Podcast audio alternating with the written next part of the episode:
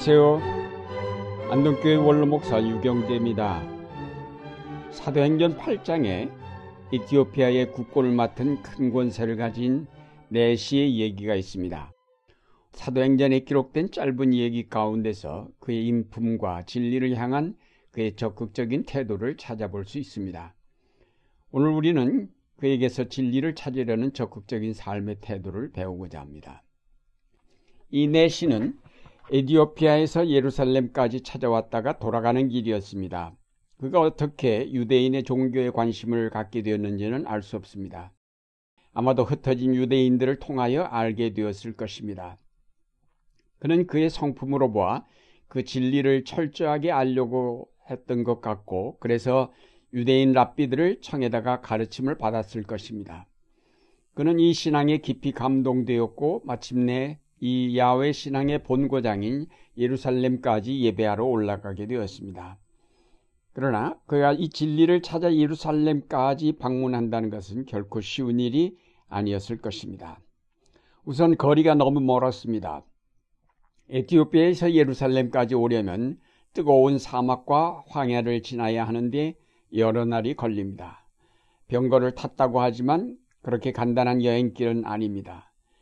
그러나 메시는 그런 것들을 개의치 아니하고 예루살렘 성전까지 찾아갔습니다. 진리에 대한 열정을 가진 그에게 있어서 거리는 전혀 문제가 되지 아니하였습니다. 그뿐만 아니라 그는 한나라의 국고를 맡은 고관으로 대단히 분주한 사람이었을 것입니다. 그런 그가 장기 여행을 한다는 것은 그의 정치적인 생명에도 지장을 가져올는지 모르는 위험한 일이었을 것입니다. 그러나 그는 분주한 중에도 예루살렘 여행을 가지 않을 수 없을 만큼 진리에 대한 열정을 지녔던 것 같습니다. 아무리 바빠도 자기 생의 근본 문제를 뒤로 미룰 만큼 바쁜 일은 없다고 판단을 한 것입니다. 그래서 그는 만사 제쳐놓고 예루살렘 순례에 나섰던 것입니다. 오늘 우리는 이 4시에 예배하려는 열심, 진리에 대한 열정을 배워야 하겠습니다. 우리의 생활이 분주해지고 피곤해짐에 따라 주일 예배에 대한 열정이 점점 식어지고 있습니다. 피곤한 한 주간 동안의 삶이 주일 하루는 푹 쉬고 싶다는 생각을 간절하게 하는 것이 사실입니다. 그러나 우리의 신앙의 삶이 항상 우리의 분주한 직장 생활과 또 피곤한 육체를 쉬게 하기 위한 여가의 그 우선권을 내어주다 보면 그 신앙은 과연 어떻게 될까요? 신앙생활은 이 모든 것에 우선권을 내어준 다음에 나머지 시간으로 이룩하는 생활로 이해한다면 우리는 근본적으로 다시 한번 우리의 신앙을 검토해 보아야 할 것입니다. 과연 그렇게 하는 신앙생활이 의미가 있는 것일까? 우리가 갖는 신앙은 우리 삶의 변화를 뜻하는 것이요. 따라서 그 신앙을 바탕으로 우리의 삶이 재구성되는 것이며 우리 삶의 목표가 하나님을 기쁘시게 하며 그에게 영광을 돌리는 데 있습니다. 우리 생활에 있어서 하나님을 예배하며 그 신앙을 따라 살아가는 것이 그 어떤 일보다 최우선으로 이루어져야 할 일입니다. 이것이 바로 우리가 믿는 신앙의 본질입니다. 다음으로 간다게 여왕의 내시에게서 우리는 진리를 알려는 적극적인 자세를 배워야 하겠습니다. 그는 예루살렘을 방문하고 돌아가는 병거 속에서 성경을 읽고 있었다고 하였습니다. 당시 성경은 두루마리로서 쉽게 구할 수 없습니다. 더더구나 이방인으로서 성경을 구한다는 것은 거의 불가능한 일입니다. 왜냐하면 유대인들도 회당에 나가야 구경할 수 있기 때문입니다. 그런데 내시가 이 성경을 구했다는 사실은 정말로 놀라운 일입니다.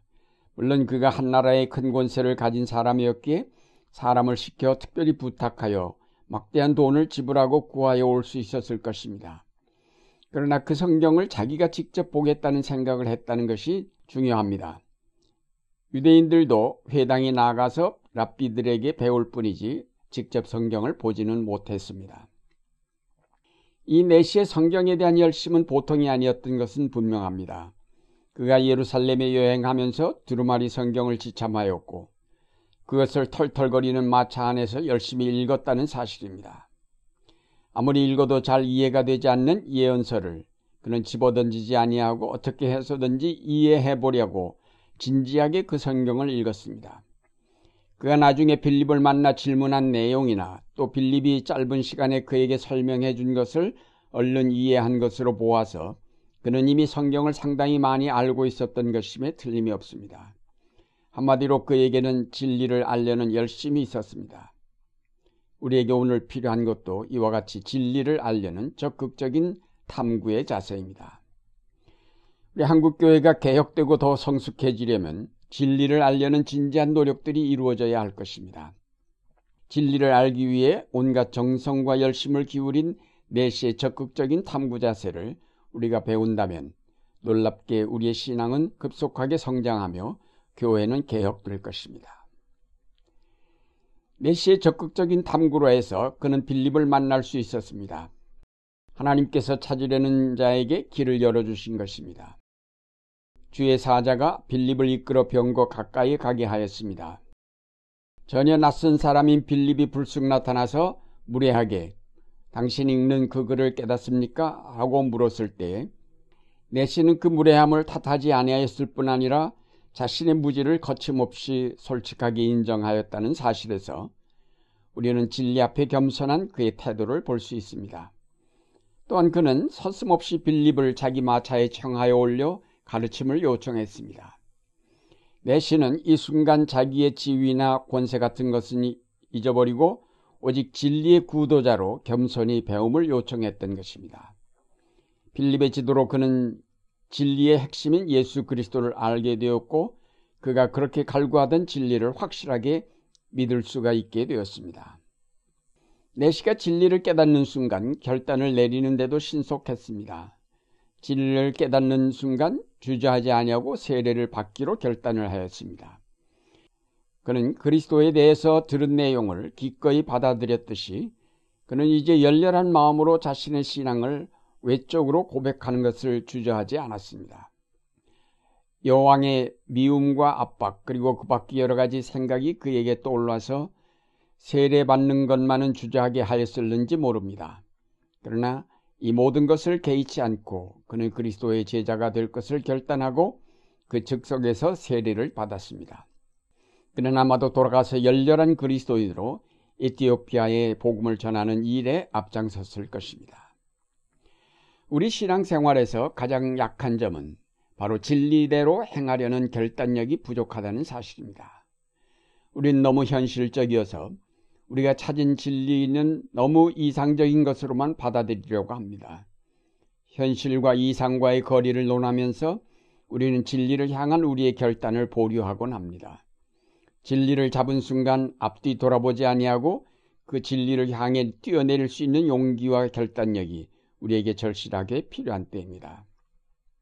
예수님 앞에 나왔던 부자 청년이 진리의 문턱 앞까지 왔으면서도 결단하지 못하고 그는 되돌아가 버리고 말았습니다. 과감하게 예수님의 요구에 따를 결단력이 없었던 것입니다. 진리는 우리의 분명한 태도를 요구합니다.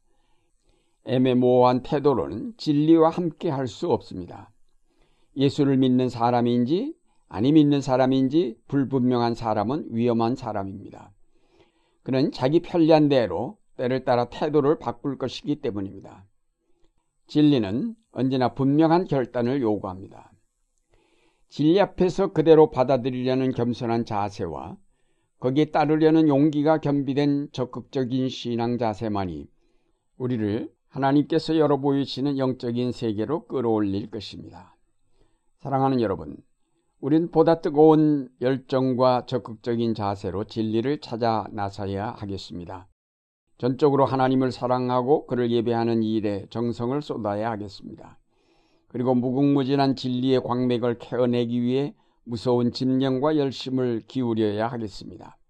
그리고 언제나 분명하고 확실한 신앙의 고백을 통하여 우리가 그리스도인임을 나타낼 수 있어야 할 것입니다. 이제 성령의 인도하심을 따라 항상 적극적인 성도의 생활을 이룩해 가시기를 바랍니다.